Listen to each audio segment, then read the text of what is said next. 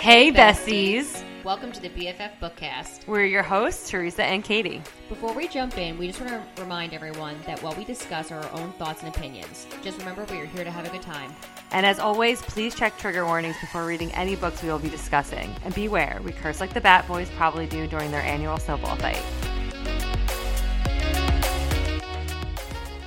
Hey Katie. Hey Teresa.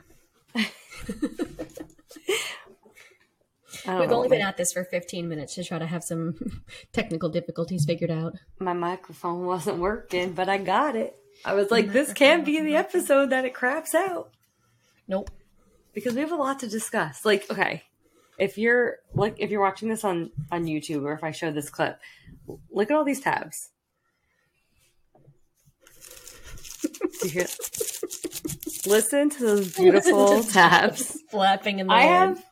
A lot of thoughts, obviously. I mean, some of these are just like things that I thought were cute in the plot. I didn't tab. Kitty has much. Like 10.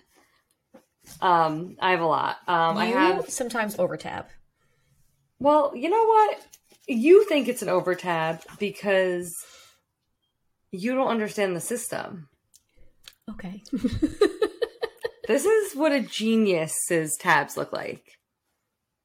You read it. I did a hybrid. You did do a hybrid. I did a hybrid. But I will say I tried. I think I didn't tab a shit ton this one because I didn't want... Okay, wait, hold on before I say that sentence.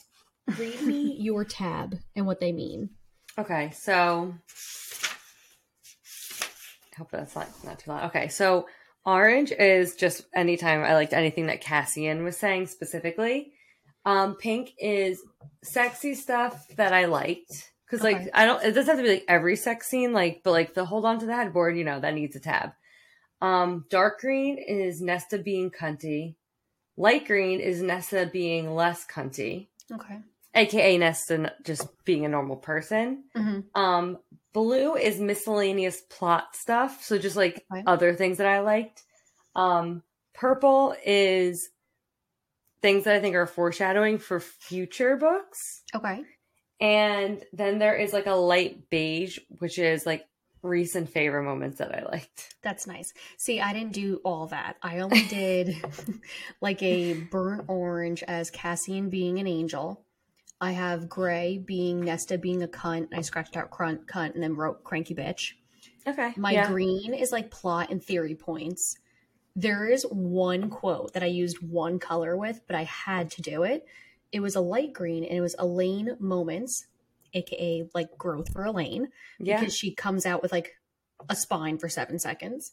And then my mauve, I guess we can call that, is Nesta maturing. Yes, which so only happens in like the last like 1/3 of the book. Correct, but I figured let me not go crazy. But that's just the way my brain was operating at the time. Well, I appreciate it. I'm sure the people appreciate it. Obviously, this is... So, I read ACOTAR May of 2021. Yeah. Including Silver Flames. Mm-hmm. But since then, like you, I have re-listened to the ACOTAR audio. I've reread the books. Like... As far as like the first 3 books go, this is my first official reread, listen, anything of Silver Flames. I've only ever read it one time. I've never listened to the audio. I've never picked up this book since I read it the first time. Because I just like I do not dislike. I don't hate Nesta. I think like that's a thing that we always say. Like we don't like her, but we don't hate her. I don't hate her. And I understand why people like her. I will say, to preface what you're saying, don't relate to her at all. Same, but I do makes think it hard.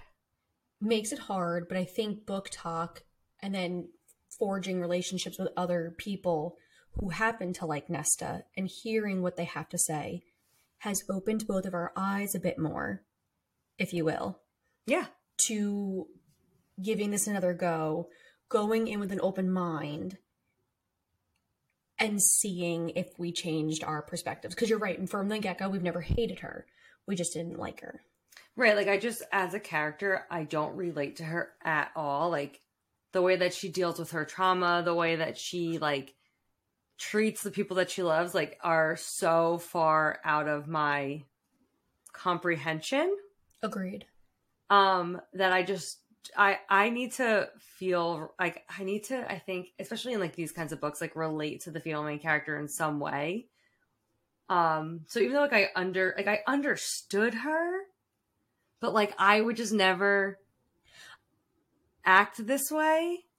So, like, it's hard for me. Like, listen, everybody has been in, like, a bad mood and been, like, to somebody that they love, like, get the fuck away from me. But, like, to treat the people who care the most about you in such horrific fashion for over a year, I, like, that's, like, where, like, yeah. I struggle. But again, if this was somebody that I loved, I would never, like, turn my back on them. So I understood, like, where Feyre and Cassian and everybody was coming from, wanting to help her. I'm just, as a character, that, yeah. She just still, like, even though, like, at the end, I'm like, okay, she just still doesn't do it for me. Same. Yeah. I will say, like, because we spoke about it when we were both reading it a few weeks ago, and you pointed out a good point, too. You're right. You're not going to, like, if this was my sister or my husband treating me like this, I'm not going to, like, just give up on them. But we, as readers, get protective of characters. Mm-hmm. And because we're not, like, the people in the books, I get, like, why the fuck are you treating that person like that? Like, how the fuck are you dealing with this bitch? But, like, you're right. You say it like that, you're absolutely correct. I'm never going to, if that was a better equation, if this was my sister treating me like this, I'm not going to, like, just leave my sister in the dust. No. But, and I know, I mean, for me personally, I take all my anger and shit, like, when I'm in a bad mood, it goes to my husband. I feel like that's a kind of, like, a natural reaction. Like, if, yeah. At least for most people, I'd say, like, your significant other, like, takes on the burden of your mood sometimes. But I'm never cruel to him. Right. Well, that's the thing. And I was like, do you know who I am? Like, yes. Do I not text you at 3 o'clock in the morning? And I'm like, oh, my God, the way I said this to you. Are you mad? She's intentionally cruel to people as who care about her as a defense mechanism, because she thinks, one, that she doesn't deserve their love, so she wants to push them away, and two, she doesn't want to be close to them because she feels like everybody who's close to her, she's hurt. Like, she knows she's hurting them, so she wants to push them away because she's hurting them, but then she's hurting them because she wants to push them away because she thinks she doesn't deserve them. Yeah, it all boils down to, like, what she thinks she deserves and doesn't deserve, and she thinks she doesn't deserve any type of happiness. Right. And, like, again, back to your original point. So, like, if my brother was going through some trauma and was treating me poorly, I would never turn my back on him. I would try to be there to support him and, you know, love him through, like, whatever was going on. But in recent, like, in Rhys's defense, if, like, Gil's brother, my husband's brother, was treating him as poorly as Nesta was treating Feyre, I would have a problem with him. Agreed. And, like, I don't think, and again, too, I think that the whole, like, Nesta, Rhys, Feyre, like, conversation that's had on TikTok a lot is, like, people who, like, love Feyre want to defend her. People who love Nesta want to defend her. So by defend, like, a lot of times I see these videos, like, where they're defending Nesta by putting, like, Feyre and Rhys down, or, like, they're defending Feyre by, like, putting Nesta down. And I think that's what needs to happen. Right. That doesn't need to happen. Like, you can like the character, like, you can love Nesta and be like, but Feyre was the most supportive person, like, other than Cassian, of course, but, like, Feyre never turned her back on her. Feyre was there to support her, to help her, like, constantly was, like, you know, Amren says, keep reaching out your hand. Like, yeah. Feyre was doing all that, like, giving her the space that she needed, trying to support her, like, by, like, at first, you know, backing off and, like, trying to let her figure it out on her own. Then by kind of forcing her hand and making her move into the House of Wind, which I know people were like, oh, they forced. Of course they did. I would too. If someone was just spending my mate. It's not even like the fact that, like, she was, like, spending their money. She was self-deprecating. Spiraling. She was treating herself like shit. I mean, like, I wouldn't say she was an alcoholic because she wasn't, but it's almost like the equivalent. Like, if you see someone you love, like, going down a dark path, or maybe, like, they're using drugs and alcohol and stuff to, like, self-medicate, forcing them into, like, a rehab, if you have the means to do so, isn't being mean to them. It's, like, you love them and you want to get them help. Yeah. I mean, if you know an addict, you know that, like, you know, they can check out at any time if they want to, and that they have to want to get the help themselves in order for it to work, of course.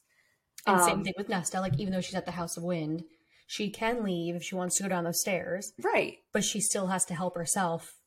And she's not trapped there. Place. Like, anytime that she asks to leave, they let her leave. Exactly. They just don't want her to be able to spend their money and go to the bars and self-medicate with alcohol and men. Because, again, if she was, like, feeling her best and, like, that's what she was doing and she was just, like, a girl out on the town having fun, no one would say shit. She was like doing it. Bryce went out on the town party and no one says anything about it because she was mentally, like, okay. Right. So I think, like, that's where there's, like, a huge difference. And I think that, like, yeah, of course, Rhys and Nesta butt heads a lot. But at the end, Nesta even says, like, that's my brother. Like, we're not always going to see eye to eye, but he is family. And, like, I did disrespect him in his home. I disrespected his wife in front of him. Like, you have to understand, too, obviously this is a fantasy book, like, the way that she was treating Feyre as his mate, and we know he's, like, the most powerful High Lord of all time, he's gonna have a reaction. I mean, he never, like, laid his hands on her, even when they were, like, you know, talking about sending her to find, like, to find the mask and the harp and, like, all that. He even said, he's like, you don't have to. It's your decision. Like, and that was all, that was Rhys's thing in the first three books with Feyre. Like, I mean, he's a little manipulative, but that's his whole, like... That's his whole MO. That's his whole morally gray, like, whatever. But even when, like, Feyre... I mean, when Nesta goes and, like, tells Feyre that the baby's basically going to kill her if she, like, you know, when she has the baby, she did it out of spite. She wasn't like, you know, everyone's keeping the secret from my sister. I just want her to know. She did it to spite her. And she says it. Yes. Right. Yeah. Admittedly, she's like... And, like, she feels so bad after because she's like, I reacted. I did it to be spiteful, to, like, hurt everybody. And, yes, did Feyre have a right to know? Of course. But I also understand, like, the need to protect her. And, like, she's pregnant. They're trying to find ways around what essentially will happen. Well, and so, I think like, it also goes back to, like, the fact that if she dies, Rhys dies. So... nobody knows this until close to the end when Rhys finally admits it to Cassian and Azriel. But could you imagine that pressure that not only, like, is the person who's pregnant, okay, I'm gonna die, my child's gonna die, but then my mate dies? Like, everyone dies. Like, I don't want that pressure. And Rhys even says it to Cassian and Amren. He's like, I don't want her to be stressed out. Like, she's so excited and so happy about this. Like, until, like, we know for sure. Like, he was, like, they were still, like, trying to figure out ways to fix it. So, like, why stress her out? Like, I feel like if that was me, I wouldn't want to know.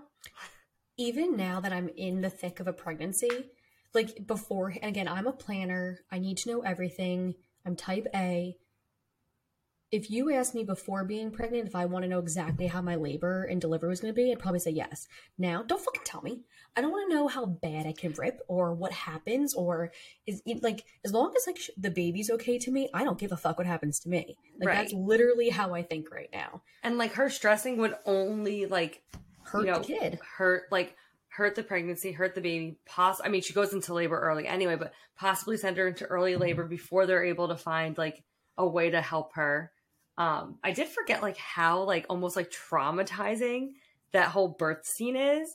Yeah. And then, like, because, like, when Nesta, like, freezes time and, like, Rhys is, like, screaming and, like, you can see, like, the darkness, like, billowing out of him, and, like, Cassian and Azriel have, like, their siphons are, like, glowing. They're using all of their energy just to restrain him because he's, like, watching his, like, wife die and his like, baby's dying. His kid is essentially, like, dead. Almost dead. And then Feyre is literally, like, it's like Hercules where, like, they go to cut the cord. Yes. Like, it's like they're literally almost closing on that cord. Yes. Like, it is time. Yes. And then, like, I mean, like, of course, like, the thing with, like, Nesta saving them at the end, that's just, like, I know, like, I want to say this the right way. Yeah. she does apologize to Feyre, like, she just says, like, sorry at, like, one point. And yeah. Feyre's like, I forgive you. Mm-hmm. She doesn't even say it. She does end up saying it. Or does she? Because I was going to say, there's one part where I literally think I wrote, like, okay, you mind thought this, and you're just lucky enough that your sister got to hear you. She says it, like, in her mind at first, and then she says it, like, out loud, okay, like, a little bit later. Yeah, because at first I was like, is that it? Is that, like, the whole apology? But, I mean, if it's good enough for Feyre, I guess it's good enough for me. Absolutely, yeah. But I just think, and again, I don't know if it speaks to the person, maybe your background, but I feel like if I saw someone, even if I didn't know who they were, about to die and I could do something, I'd want to be able to help. Right, like I kind of like hate how it's just like, oh, she saved her sister's life, so all's forgiven, but like of course she should save her sister's life. And like, yes, like all should be forgiven, because I would forgive my brother in a heartbeat. Like, yes. I would never expect like a whole drawn out apology, like if I knew he was going through something really bad. Okay. But you move on. You leave the past in the past, and you would just make. But everyone's like, well, Nesta saved her. Like, of course she did. Like, did she get a gold star for saving her sister's life because she had the power to? Yeah. No. She should save any. If a random woman on the street was dying and she had the power to save this woman, she should stop and save her. Agreed. I have to agree with that. Oh, did you hear that? Oh my, that was so. I feel like last time we recorded too, the train is just like chugging through. Jeez Louise. Chugging through is right. But yeah, I mean, again, that's all the things that I guess like bothered me about Nesta, but there are a lot of good things too. Like, I love her relationship with Emerie and Gwyn. Like, I love the little like Valkyrie like training, like them on like the roof training. I think it's like super cute. I think so too, and I think it's great that she found her people. I just, again, you said this also, like, you were taking a lot of the words that I was thinking. Like, she went after Feyre for finding, like, a new family. And then she got a new family, which, again, I'm happy for her, because you know what? You need people that get you, support you, understand you. And you need people outside of your immediate family. Like, it's great to have your best friend sometimes is, like, your sister or your mom or whoever. But sometimes I think it's important to also have someone outside.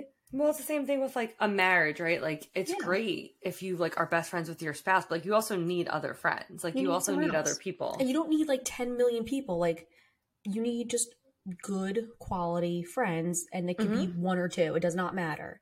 But I think someone else to have in your corner is good. One thing I do want to point out that I'd be curious about in future books. So when she kind of goes over, like, what she changed for Feyre to be able to live, she rests a hand on her abdomen and says, I changed myself a little too, so none of us will have to go through this again. So, of course, Cassian's like, oh my god, are you ready for a kid? And she's like, no. She's like, but I adjusted myself to match what the cauldron did for Feyre for when the time is right. I'd be very curious if she did that for Elain as well. Yeah, it's like not really specified. No. And like that kind of is like, okay, so did she do it for Elain? And then if she did, then like obviously I guess we're getting like an Azriel Elain story. But because it's not specified, I'm almost like Lucien, she did Lucien and Elain? No, there's the whole Azriel's upset. In love with Elain. See, that's true. Okay. That's true. Okay. Yeah. Okay. Azriel's in love with Elain. I was just like, okay, mate. Azriel does love Elain. I love Lucien, and I want him to be happy. And like, agreed. But I would also love to see the rejection of a mating bond. But I also don't want Azriel and Elain together. Like, I'm sorry. I mean, again, if there's. Okay, so the three mountains. There's Ramiel, which is the one with the blood rite. The prison is another mountain. And then Amarantha, wherever she had, like, the court of whatever. That's another mountain. And they call them, their sisters. The three mountains are the sisters. And I feel like that is something. Yes. So, like, do, like, the three brothers get with the three sisters because it's all this, like, whatever predestined shit? But then why wouldn't the cauldron make Azriel her mate? Why did the cauldron make Lucien her mate? Agreed. And I want him to be happy. I also think it'd be cool to see her reject the mating bond and just, like, see, like, what that's like. And what happens. And, like, can you But I don't want him happy? To be sad. I agree. Like, if she rejects the mating bond, I want her to be sad and him to live a happy life. You know what I mean?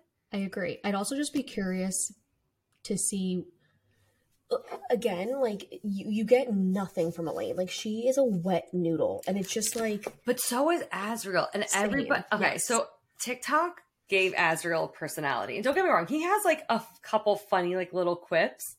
Like, I think Azriel's cute. Like, I am intrigued by him. But yeah. TikTok gave him a personality that is not in any of the three books or the novella. Like, I agree. There's nothing there. For literally one page, Elain gets a spine. It's on page 232. Because she's offering to go find, is it the mask? Mm-hmm. So she was like, Elain said, then I will find it. I may require some time, blah, blah, blah, blah. Because she's going to reacquaint herself with her powers. Which also, like, what are her powers? So, of course, Nesta's like, you're not going to do that. And Elain goes, why? Shall I tend to my little garden forever? And then tells Nesta also, you can't have it both ways. You cannot resent my decision to lead a small, quiet life when also refusing to let me do anything greater. And then, of course, Nesta becomes a con and says, then go off on adventures, go drink and fuck strangers, but stay away from the cauldron. And Feyre steps in saying, like, it's Elain's choice. And then Elain also, states she's not a child to be fought over. And the one thing I couldn't stand with Nesta is, like, she's very, like, you picked Feyre. Like, it's not... I have that written down. Like... I can't stand that shit. Like, no one picked Feyre. Like, it's not sides here. So and also, the two of them neglected Feyre, like, until she was abducted by Tamlin. They didn't give a shit about her. Then Nesta's treating Elain like shit. Feyre obviously isn't, so she's, like, growing closer to Feyre, but then Nesta just, like, thinks that Elain should just be, like, blindly loyal to her. And again, it's weird that, like, you would be fighting with your sister over becoming close to your other sister. Agreed. And, like, so Nesta talks about how, like, do you not remember the war? Do you not remember the cauldron? Kidnapping? Like, all this stuff. And Elain says, I do. And I remember Feyre rescuing me. So that's when, of course, Nesta... Yeah. Like whatever. But then she's like, look who decided to grow claws after all. Maybe you'll become interesting at last, Elain. And then, of course, it lands the blow. Elaine's all upset. But Elain also says, I went into the cauldron too, you know, and it captured me. And yet somehow all you think of is what my trauma did to you. Yeah. So, of course, that's when Nesta turns to, like, Feyre to, like, find the trove herself. But, like, so I'm like, okay, so Elain does have a spine. So I could be really curious to see, like, are you reacquainting yourself with your powers? What are you really like? And what are you going to bring to the table? And I think, like, you know, in ACOTAR, you don't really get much of Nesta or Elain. Like, you get more Nesta because she's, like, the stronger personality. But by the time you get more of the sisters, Elain is going through her own trauma after coming out of the cauldron. So, like, she has no personality because she's kind of, like... She's a shell of a person. Yeah. She's the shell of a person at that point, which I think Nesta brings up, like, oh, well, when Elain was going through it, and they're all like, we let you have a year. Yeah. And you've only gotten worse. Like, Elain pulled herself out of it, and she wasn't harming anybody. No. Or she wasn't harming her. Like, and she wasn't eating at first, which they, you know, that was obviously an issue, but they ended up getting her to eat. So, like, if she was just, like, introverted, she wasn't harming herself. But yeah, I'm like struggling. I still struggle a lot with, like, it's funny because I read these books before I was on Book Talk. So my, like, original rating of the book was four stars. Like, looking back, this is like a 5-star book. I'm on 4 stars because I think, like, when I was rating it, I was like, oh, I just don't like Nesta, 4 stars. Agreed. But and, like, agree. I'm glad we did do the reread because I think it really did. Again, I still don't like her per se. I'm kind of, like, almost indifferent. Like, she wouldn't be someone I'd be friends with. No. I just there's just, like, a couple of things that like the picking the sides thing. I can't, like, I just that would grind my gears. And then the fact that she's such a hypocrite at times. Yeah. Like, I get and when she first is going to train, it's so funny because, like, I don't sleep all through the night anymore because my womb child keeps me up. So, like, I have notes and like here, notes on my phone and then notes in the book because it's whatever's next to the bedside. Yeah. When she's first training, I understand why she doesn't want to train in front of the other people because she doesn't need their remarks. And like, I'm with her on that. Like, I don't need your snide ass, snarky, fucking cunty remarks being made at me. Especially with those disgusting men. Like, yes, exactly. I wouldn't train in front of them either. I wouldn't either. But I think, like, but it's just, like, the communication. Like, you don't need to say anything to Cassie right then and there. Like, you don't need to make it a point to do anything. But did you need to be a hypocrite and a fucking asshole to him during it? No. No. I think if, like, you maybe discussed with him, like, hey, can we just, like, talk about this at a later time? Like, he might have been like, what's up? Like, maybe there's something going on. Like, he would have walked away and left it alone. Yeah, I mean, again, we're, like, rational thinking people. She was very much not thinking rationally. And she's in a trauma state. So, like, yeah, like, we're in two totally different brain things. Again, this is probably just me being, this is probably me being, like, a cunt, like Nesta was. But, like, she hated her father. Yes. Hated him. Keeps saying, like, I didn't deserve him. I didn't deserve his love. And, like, I don't know. Like, I'm sorry.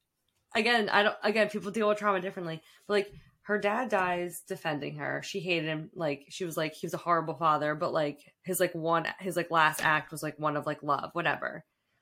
And she like dwells on this like negative, like all this like negative with him where like, I don't know. My dad and I had a great relationship when he passed and like no trauma. Like maybe it's because they had a bad relationship. I'm just like, get over it. You didn't even care about him. Move on.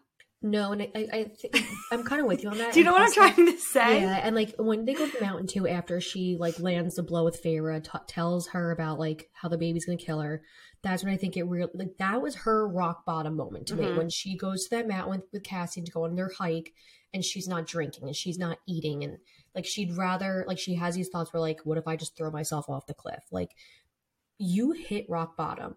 But the first thing she says when he kind of finally, like, breaks that through those, like, layers and gets to talk is the fact that she's so upset with herself about how she treated her father. Yeah. And her thoughts for her father. And again, like, I understand because, like, you spend so much time on all this bottled up hate and then he does one selfless act, which in reality, like, okay, could that father have done a bit more? Absolutely. Mm-hmm. But she doesn't. Yeah, like he's not a good parent. No, he loved them, like, but he was a bad parent. Agreed. Like, and I think she tries to like speak to like, okay, like he did bring the bed from the house so we can sleep in it, and like he could have slept in it, but he didn't. But he let his girls sleep in it. But like, that's the I don't know. Like again, maybe someone come after me if you want to. But like, I don't think my first thought maybe it would be, but because I would feel so guilty about how I treated him. But what about, like, the people that are also, like, living? Like, and I get that you can make amends with, like, those who have a life, whereas, like, you're not making amends with your father who's dead. But, like, that was the first thing you thought of was, like, how you were treating your father the whole time? Like, it's because, like, you hated him so fucking much. Yeah, like, she would have rather let her sister starve to death to spite him. Yeah. Than, like, so that's why I'm just, like, why are we dwelling, like, I don't know. Again, I'm very weird. Like, I don't cry when people die. Like, I'm very, like, removed from things. Like, I know that I'm, like, that's my own way to process things like that. And, like, her way of processing is obviously very different. But, yes. Like, her, like, she, like, loves Elain. Like, she's, like, basically, like, a mother to Elain. Like, Elain is, like, her baby, essentially. Yes. That's how she treats her. And instead of, like, you know, checking in on Elain and, like, trying to be there to support her sister, because her sister is visibly upset that the father is dead. Elain always loved her father, even though he wasn't a great parent. Mm-hmm. She just starts treating Elain like shit. So, like, kicking her when she's fucking down already. Yeah. But again, everything that Nesta was doing was supposed to be, like, okay. Like, I just, like, I can't. I know, like, that you can't compare people's traumas. You can't. Like, something, like, I don't know, like, you could say that I've been through a lot or that you've been through a lot. You can't compare them, but, like, every other character in this book, I feel like has gone through so much, like, more. And, like, they've think not... Think about Cassie and Rhys and Az have gone through over 500 years. I mean, even... 20-something years of life. Even just what we've read, right? We know that Rhys was raped for 50 years by Amarantha. Mm-hmm. That he was forced to kill people, like, in order to protect his family. He was forced to do, like atrocious things to protect the people he loves. And he doesn't treat them like shit. Like, I don't have a problem with her, like, going out and drinking and like trying to self-medicate and doing all that. I have a problem with the way that she treats the people who care about her the most. I agree. Because like I just don't think that there's an excuse for it. No. And again, you're right. Like everyone, like you're not an overthinker. I'm an overthinker. Like I'll be up all night worrying about like a sentence that I said to you to ensure that, and I couldn't like, I'll like be like, oh my God, is it an appropriate time to text anybody yet? And it's like 3 a.m. It's like, nope, not. But like, nope. You're right. Like you can't compare anybody to anybody, whether it's trauma, how they handle things, regardless. But I'm with you. Like I can't get past the cruelness. Like even in, I think it's in the third book, like she, the way she like treats everyone during, is it solstice when like they're giving their gifts or whatever? Mm-hmm. Like that to me was like, oh my God, you're a fucking piece of shit. Yeah. Like, like I know you're hurting, but like why? Like, no. And then she has Cassian, who's like the sweetest angel man.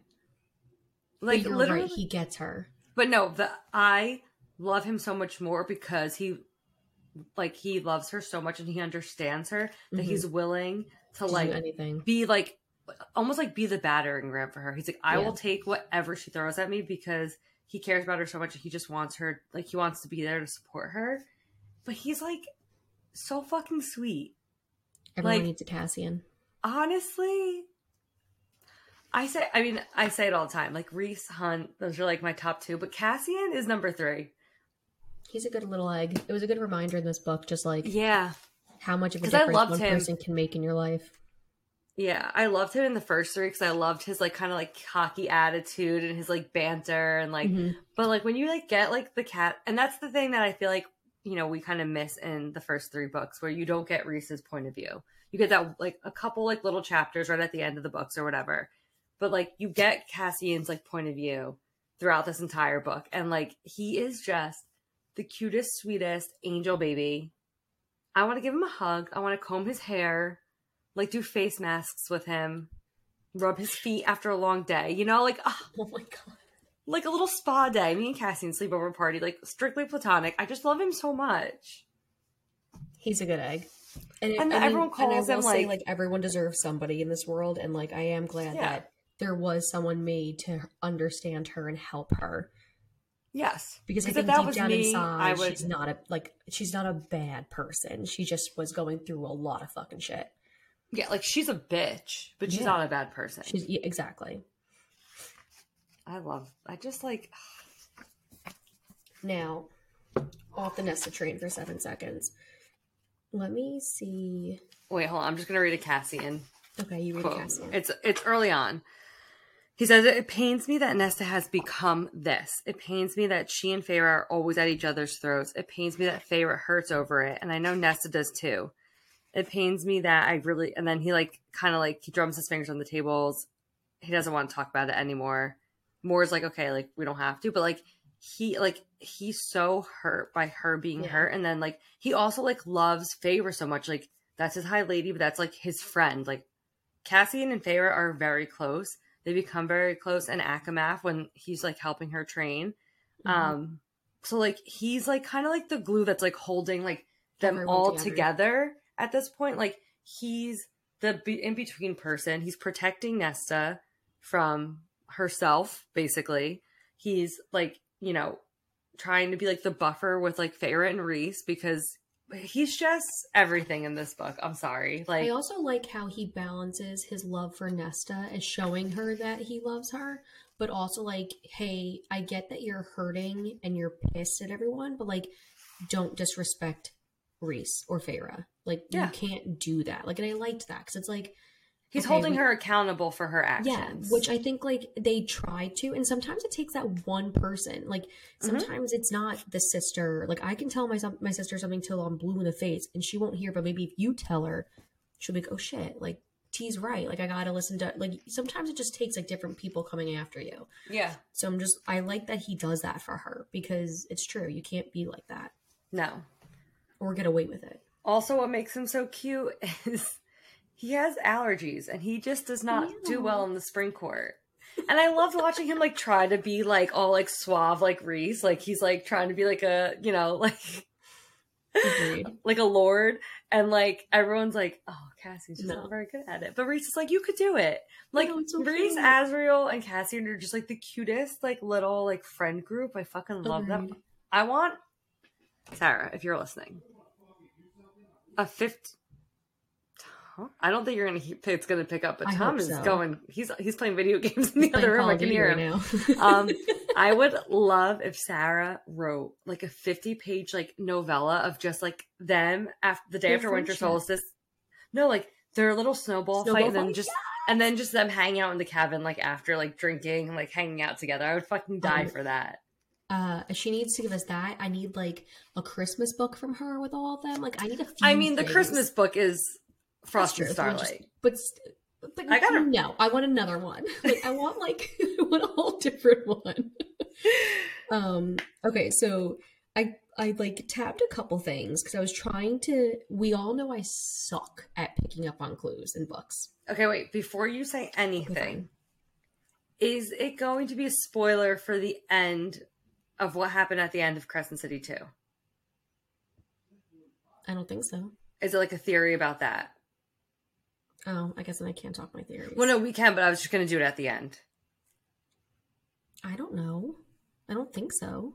Oh, okay, then you can talk about it. You know what, let's just wait, because you know what, any of my theories are about what's to come next, and, like, we know, we, like... Well, that's what I'm saying. If it's about, like, what's going to happen in Crescent City. I don't think it's about what's going to happen, but, like, connection, so we can hold off. Okay, we'll hold off, just in case you haven't read Crescent City.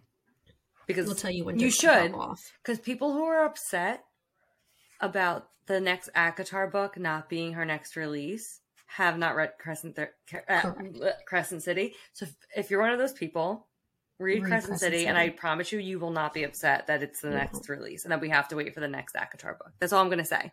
I'm just like looking at all my Cassian tabs now. So it's like the first time that I saw that look on your face, you were still human, and I nearly went to my knees before you. Your power is a song, and one I've waited a very, very long time to hear, Nesta.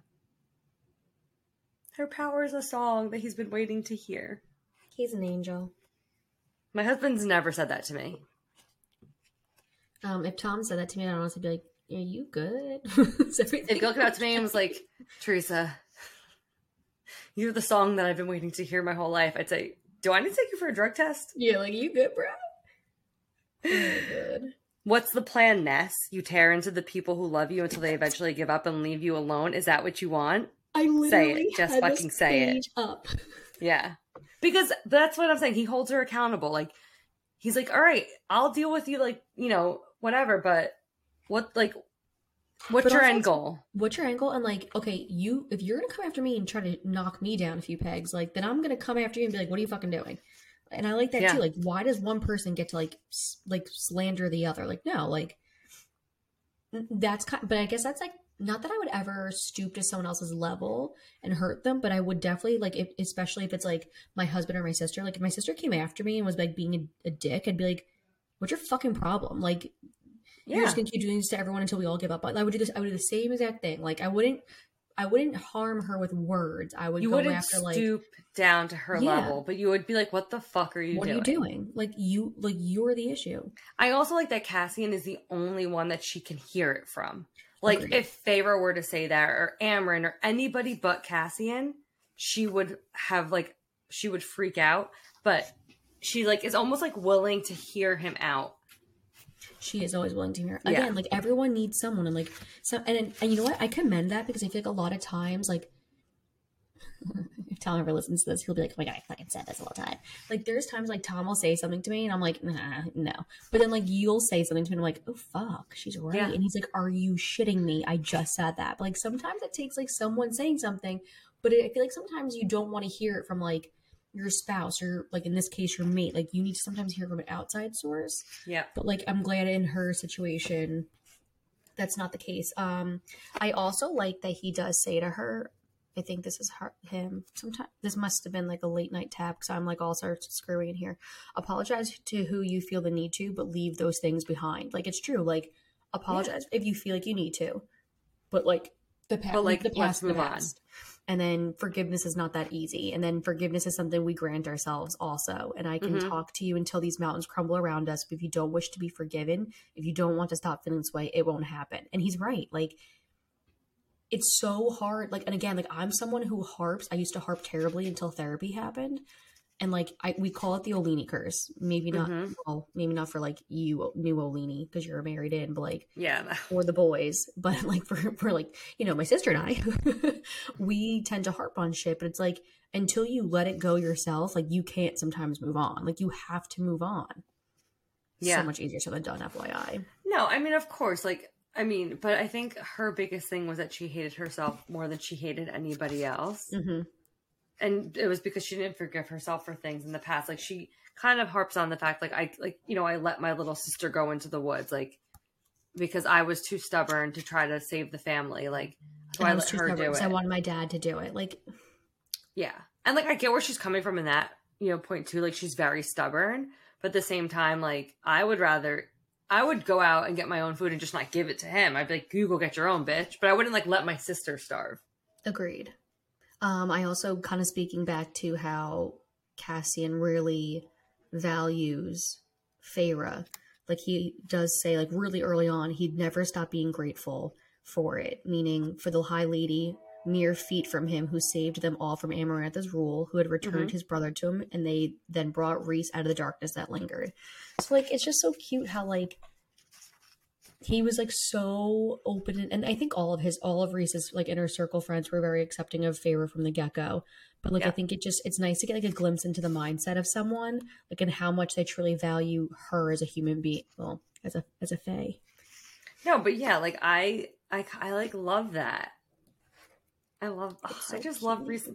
I know that like it's not a Rhys and Feyre book, but I some love of Rhys those moments, like.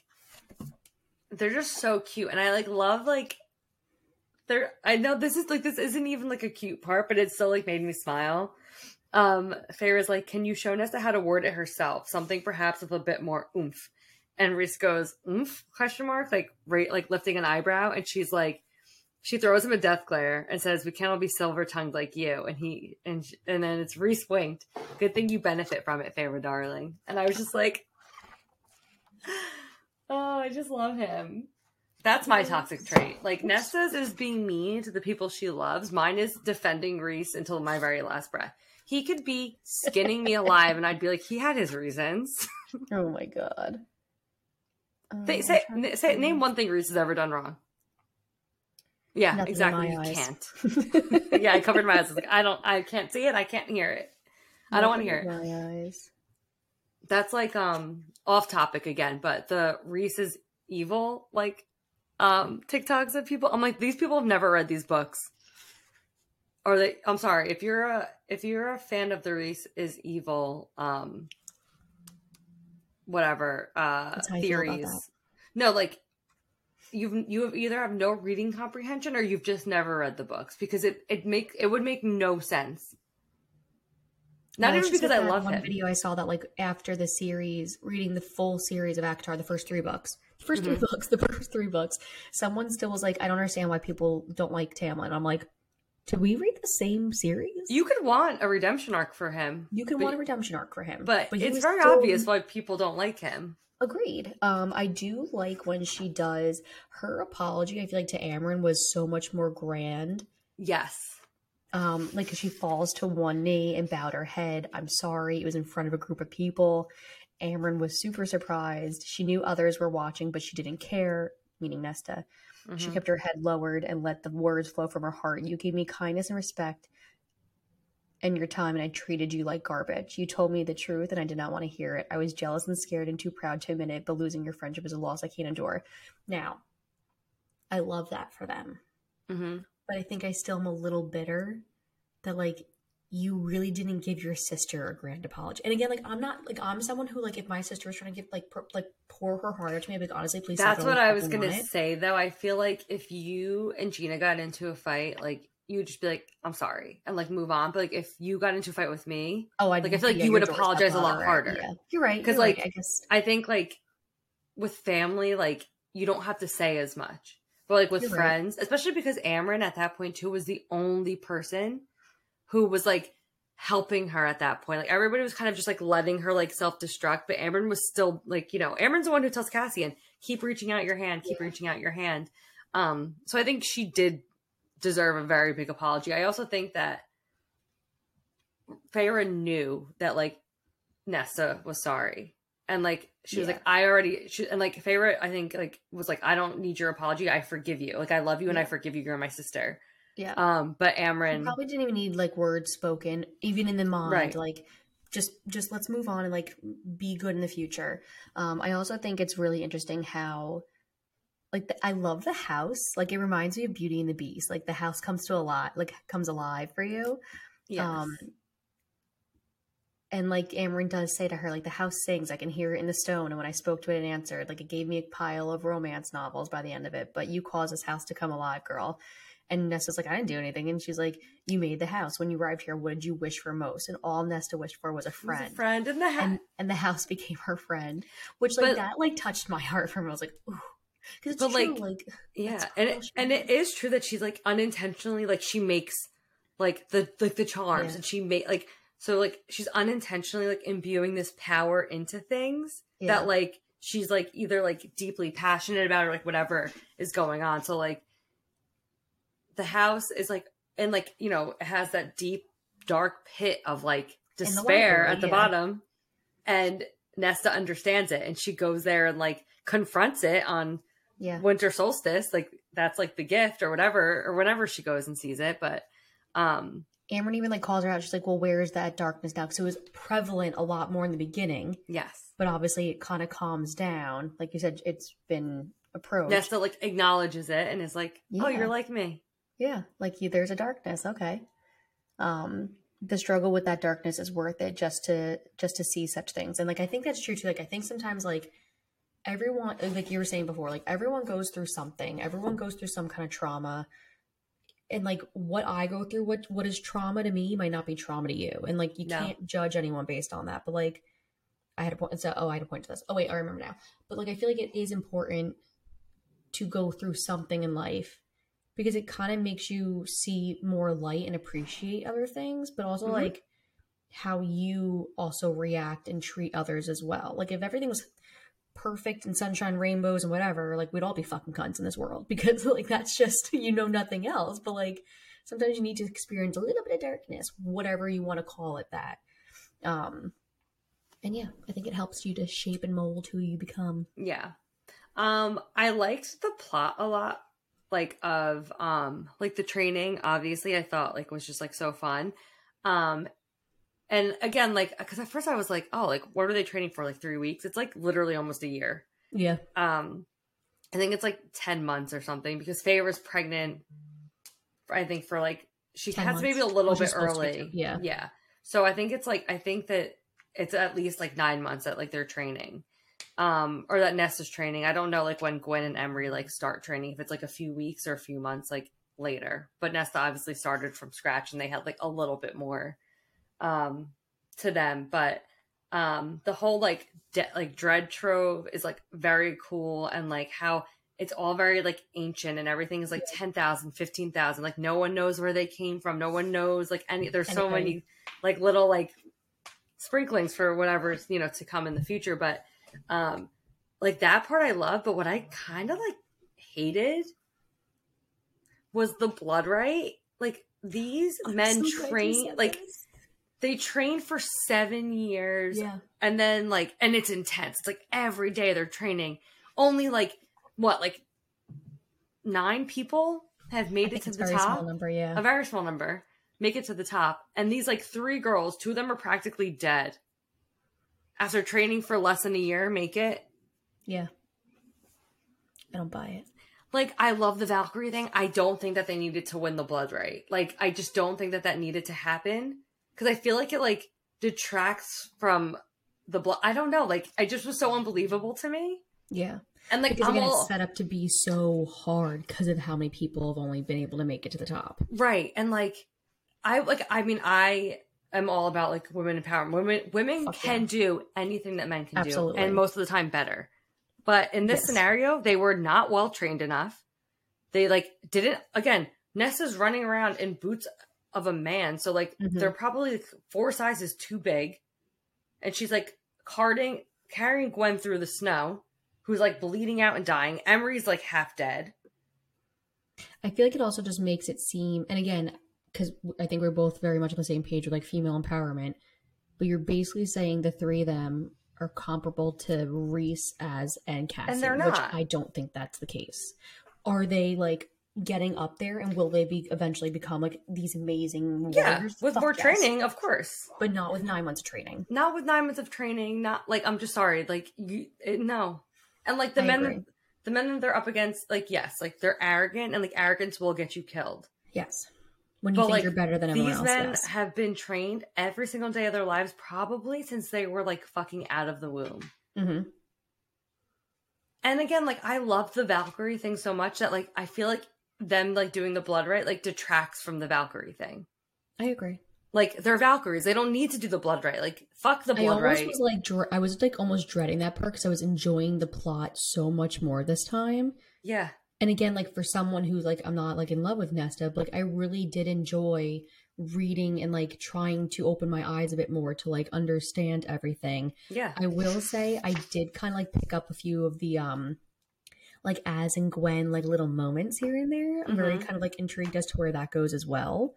Like, if there's anything there, which I know, like, some people want there. So this isn't a spoiler, but did you ever read the bonus chapter? It was, like, the Barnes & Noble bonus chapter in the hardcover. I don't believe so. So it's like winter solstice. It's nighttime. Okay. And Azriel and Elain are in the house, and he gives her a gift, and it's a necklace. And Rhys, like, sees this, like, whole, like, exchange happening. Lucien's in the house for winter solstice, and Rhys, like, is like, bro, like, what the fuck are you doing? Like, she has a mate. He's literally in this house. Azriel's like, I deserve her because, like, you got a sister and Cassian gets a sister. Like, why don't I get a sister? And I mean, like, Rhys is kind of a dick about it, but Rhys also had to watch his mate almost marry another man. So he's like, true. You saw what that did to me. Why are you, like, pursuing a woman? Now that you're saying this, I know it. I just don't think I ever read it. Yeah. I think I've talked about this before. Yeah. So then he takes that necklace that he was giving to Elain and he gives it to Gwyn. That's right. Okay. And that really pisses me off. I agree. I'd be fucking pissed if I ever found out Tom gave a necklace I was supposed to, like, go to some other girl and me, I'd be like, what the fuck? And also, if I'm like Elain and then I see the necklace that he gave me on some other girl, I'd be like, what the fuck are you doing? Yeah, like, what is that? Yeah, like, I'm just like, I'm curious about both. And I love the thought of, like, the love triangle. It just makes so much more sense for it to be him and Gwyn. Like, he saved her from, like, the temple when it was being attacked. She sings. He's mentioned to be, like, a singer. Like, I don't know. I think it'll end up being that way. And he's just like looking. Curious. He's like, I think he's like looking at Elain like for more because his brothers have the sisters. And he's like, well, then Elain must be mine. Yeah. So we'll see how it goes. I'd be very curious. Yeah. Also, it's brought up a few times. The whole like High King. Amren like is really pushing Rhys. She's like, you have the Dread Trove. You have these swords. Like, this is, like, all, like, foreshadowing. This is, like, happened in the past. The last time there was a High King, this happened. Like, you're in possession. This isn't a coincidence. And he's like, no. And I love that he's, like, very adamantly against it.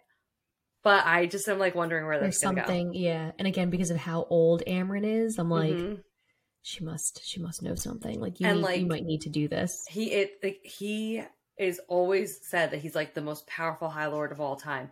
Sarah J. Maas herself has said that he is the most powerful character that she's ever written. He's more powerful than Aelin when she's at her full power. He's more powerful than Bryce, Hunt, Feyre, fucking Nesta with all of her fucking crazy powers. He's more powerful than Amren when she was at her fullest power, and we don't know what she is. Like, as she was like, he's the most powerful character I've ever written. So, like, who is he? Where's he from? Yeah, I don't know. But yeah, like, and now he really does, like, what? They have the 2 swords, the dagger, which they give to Eris, which I'm so intrigued by Eris. I need to know more about Eris. Eris is going to be daddy in the next book. I just know it. Because, like, he's not. He left. There is more to this story. There is more. Again, to the story. Yeah. And I think she knows more than she's letting on, too. Like, 1,000,000%.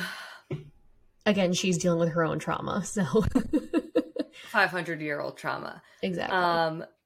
But yeah, no, like he's not, he to me, like he reminds me almost of like Rhys. Like when Rhys was under Amarantha's rule, he had to do things that he didn't want to do, mm-hmm. and to protect himself and to protect the people that he like loved or whatever. And I think that's like where Eris is at with his dad. Like he's under the, like, I mean, he's a child. I mean, he was raised by this man. So as a child growing up, he had to do whatever his father wanted. Now he's not strong enough yet to overpower him. No. So he's still like kind of like under his thumb. He reminds me of Ruin.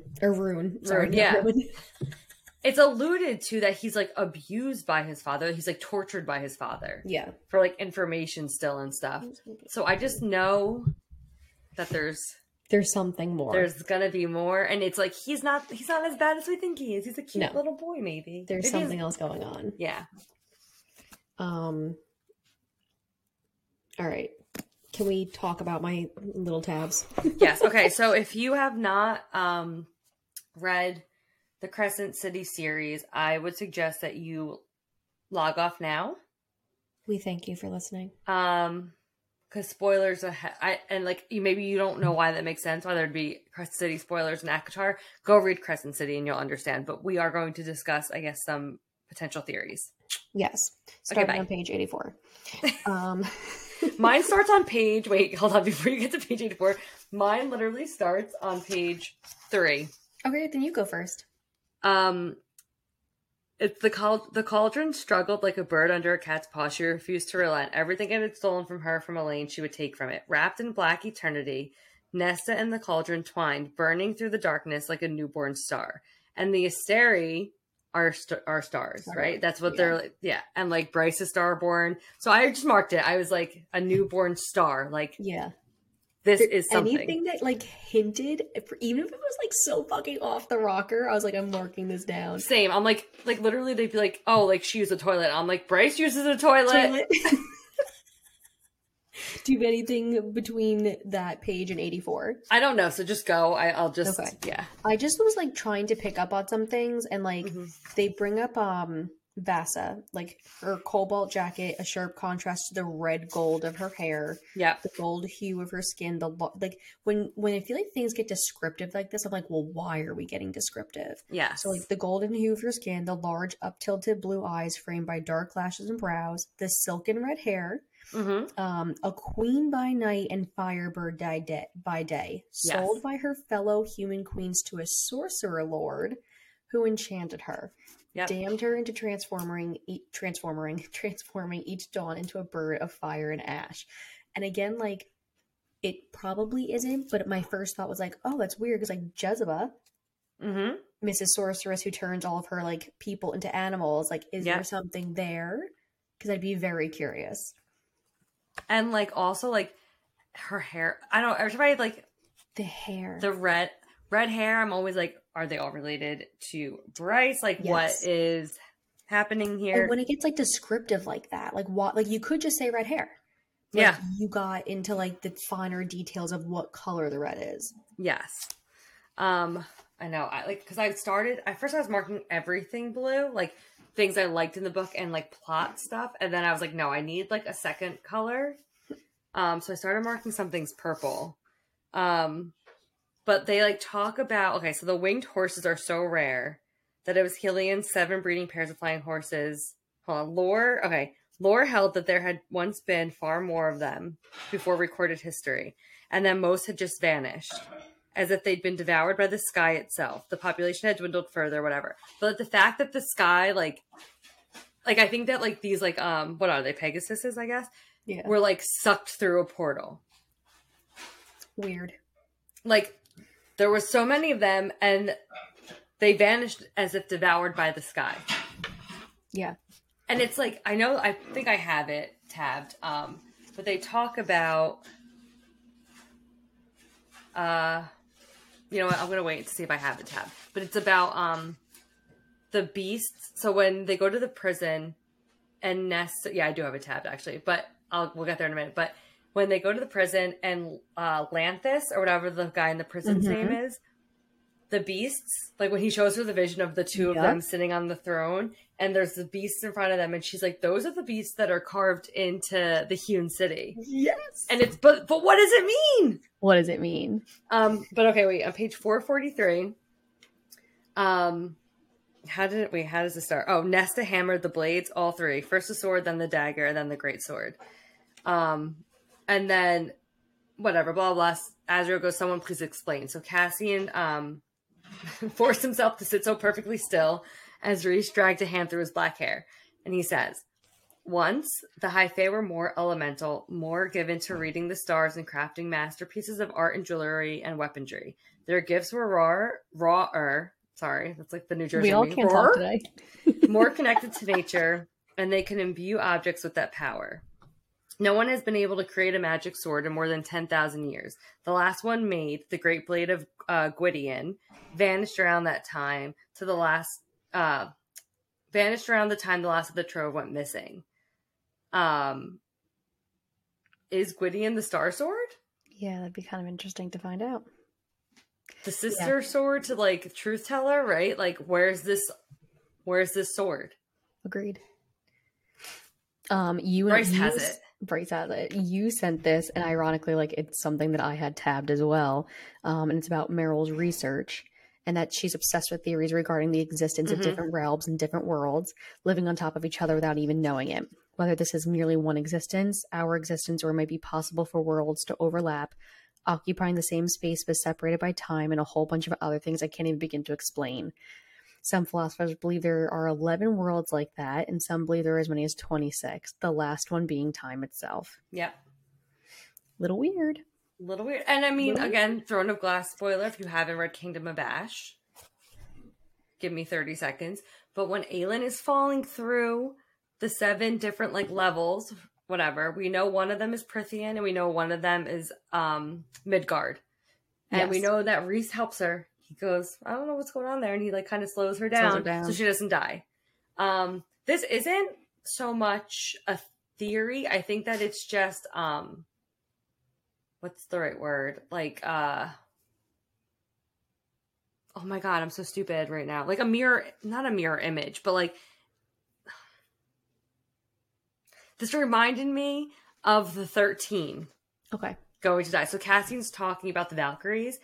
And he goes, I fought besides the Valkyries for 5 battles, but that stopped at the Battle of Mjolnir Pass when most of them died to save it. The Valkyries knew it was a suicide mission from the start. But, like, it just reminded me, like, they all, like, are, like, defending this, like, one thing. Mm-hmm. And, like, they know that they're going to die defending it, but they go to defend it anyway. And I was just like, that's the 13. That's the 13. But, like, maybe the 13 were, like, their own, like, versions of Valkyrie. Maybe. That's not so far-fetched. They call them witches. Every woman with a lot of power, they call a witch. Witcher, yeah. Maybe we should get the number 13 tattooed on us, because it also symbolizes Taylor Swift. That's Troy Bolton. Conversation. The Hewn City is brought up a few times. A lot. Like, more, I feel like, in this book than in the other books, which is, like, more, like, relevant in, like, Akamath and Akawar. I agree. So... whatever, that brought them to, like, the Rhys's residence atop of Hewn City, blah, blah, blah, blah. 2 males were similar looking in the way that people from individual courts tend to share characteristics. The Autumn Court, skewed towards hair of varying shades of red, brown or golden eyes, sometimes green and mostly pale skin. The male on the left had auburn hair that was browner. The hair of the one on the right shone like bright copper. So again, like, all this fucking red hair. Everybody has red hair. And if you think about it, the Autumn King in Crescent City is a redhead. Yes. I don't know if his is copper. I can't remember. I don't remember, like, the exact hue. Same. But still, they call him the Autumn King. Why? And again, the Autumn Court. So, like, what are we doing here? I mean, I do think that Azriel and Bryce and Rune are descendants of the Dusk Court. Mm-hmm. Which isn't brought up at all in this. I know it's brought up in, like, I think it's Akawar that the Dusk Court's brought up, maybe Akamath. Okay. But I was looking for it. I was like, is there any mention of the Dusk Court in this book? And I don't remember seeing anything. I also think it was really, so with the Kelpie in this book, and again, is it Therian from Sky and Breath who lives in the water? Yeah, it's Therian. Okay, he's like part merman. Yeah, so like, and again, I was grasping at straws anytime I was like, why are we getting descriptive?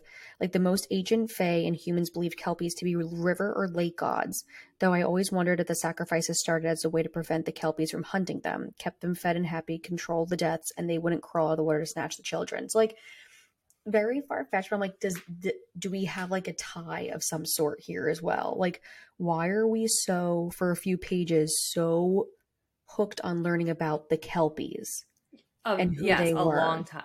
I mean, it could be a Therian thing, or it could just be they like harp a lot on like things from the past, and like and like this area, which is I think they call like the middle. That's where like the Weaver was, and that's where like they're like, oh, it doesn't like abide by like the regular laws of Prithia, and like nobody really like rules over the middle. Like, it's where like all these like ancient creatures kind of like went or like live. So like, it's something, obviously.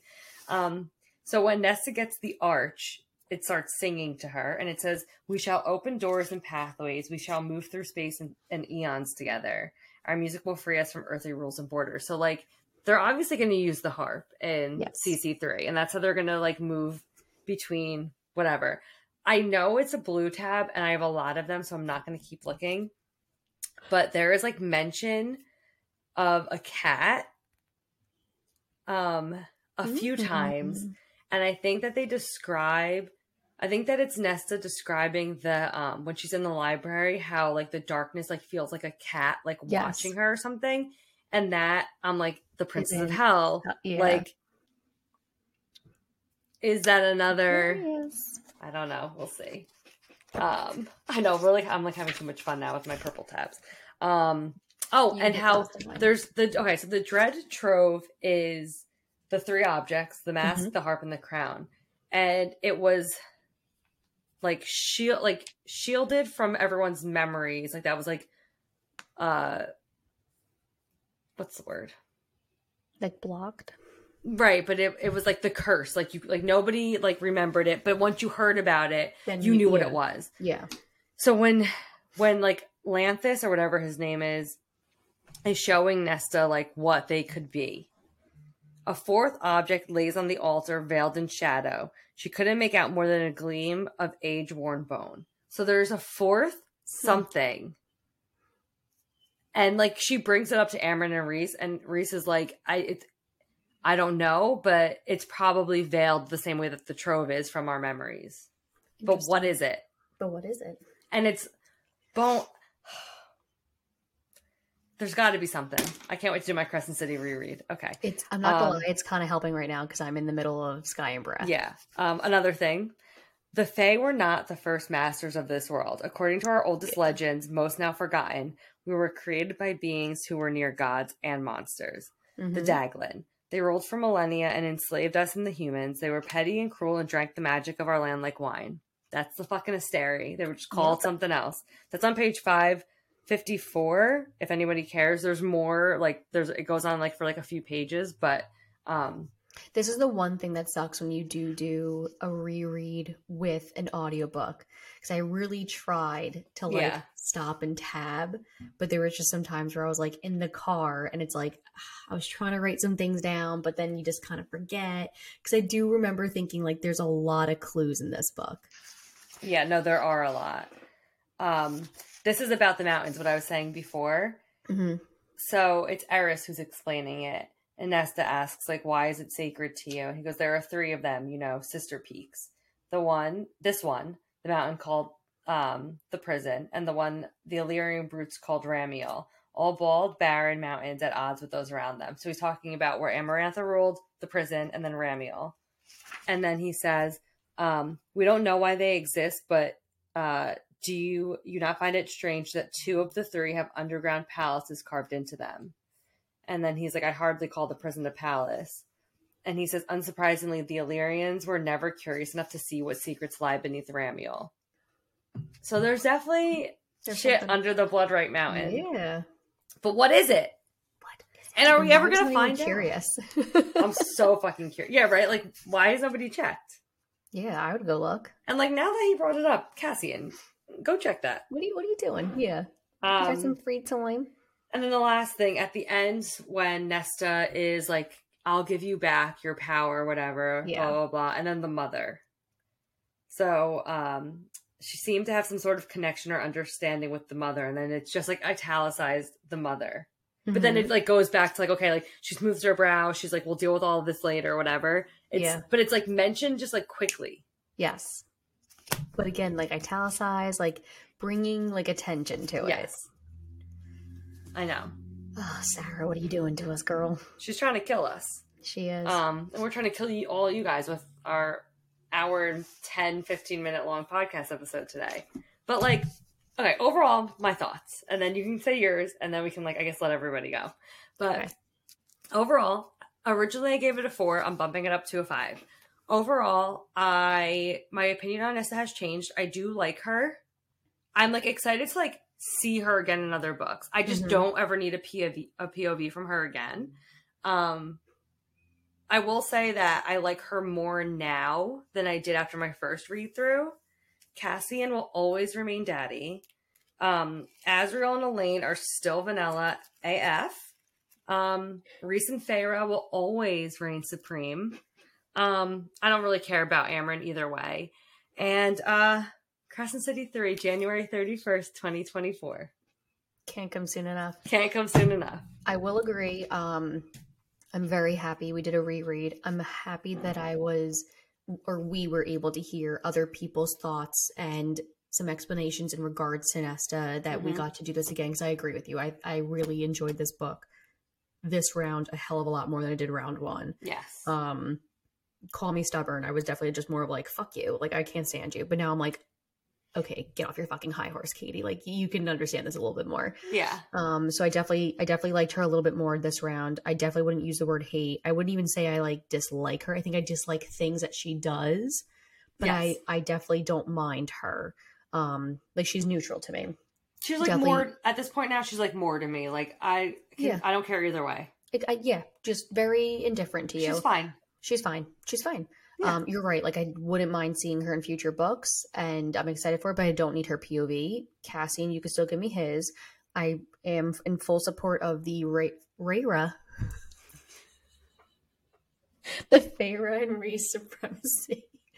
Elain and Azriel are very vanilla, and I do agree that TikTok gave Azriel personality, because he's just dark and mysterious and has scars all over his hands, so we all want to know more. I know he's very handsome, so I'm intrigued. Obviously intrigued, but like I'm low-key like slightly intrigued by Elain because of like a moment of a book. Like, you got a spine. It's like there's more to you, and I know that she didn't give up her power. Like, I want to know like exactly what she sees in the future. Like for the like, I need to know. Agreed. So definitely, I still think this is 1,000,000% a 5-star book. Sarah J. Maas can do no wrong in my eyes. And yes, I need CC3 immediately.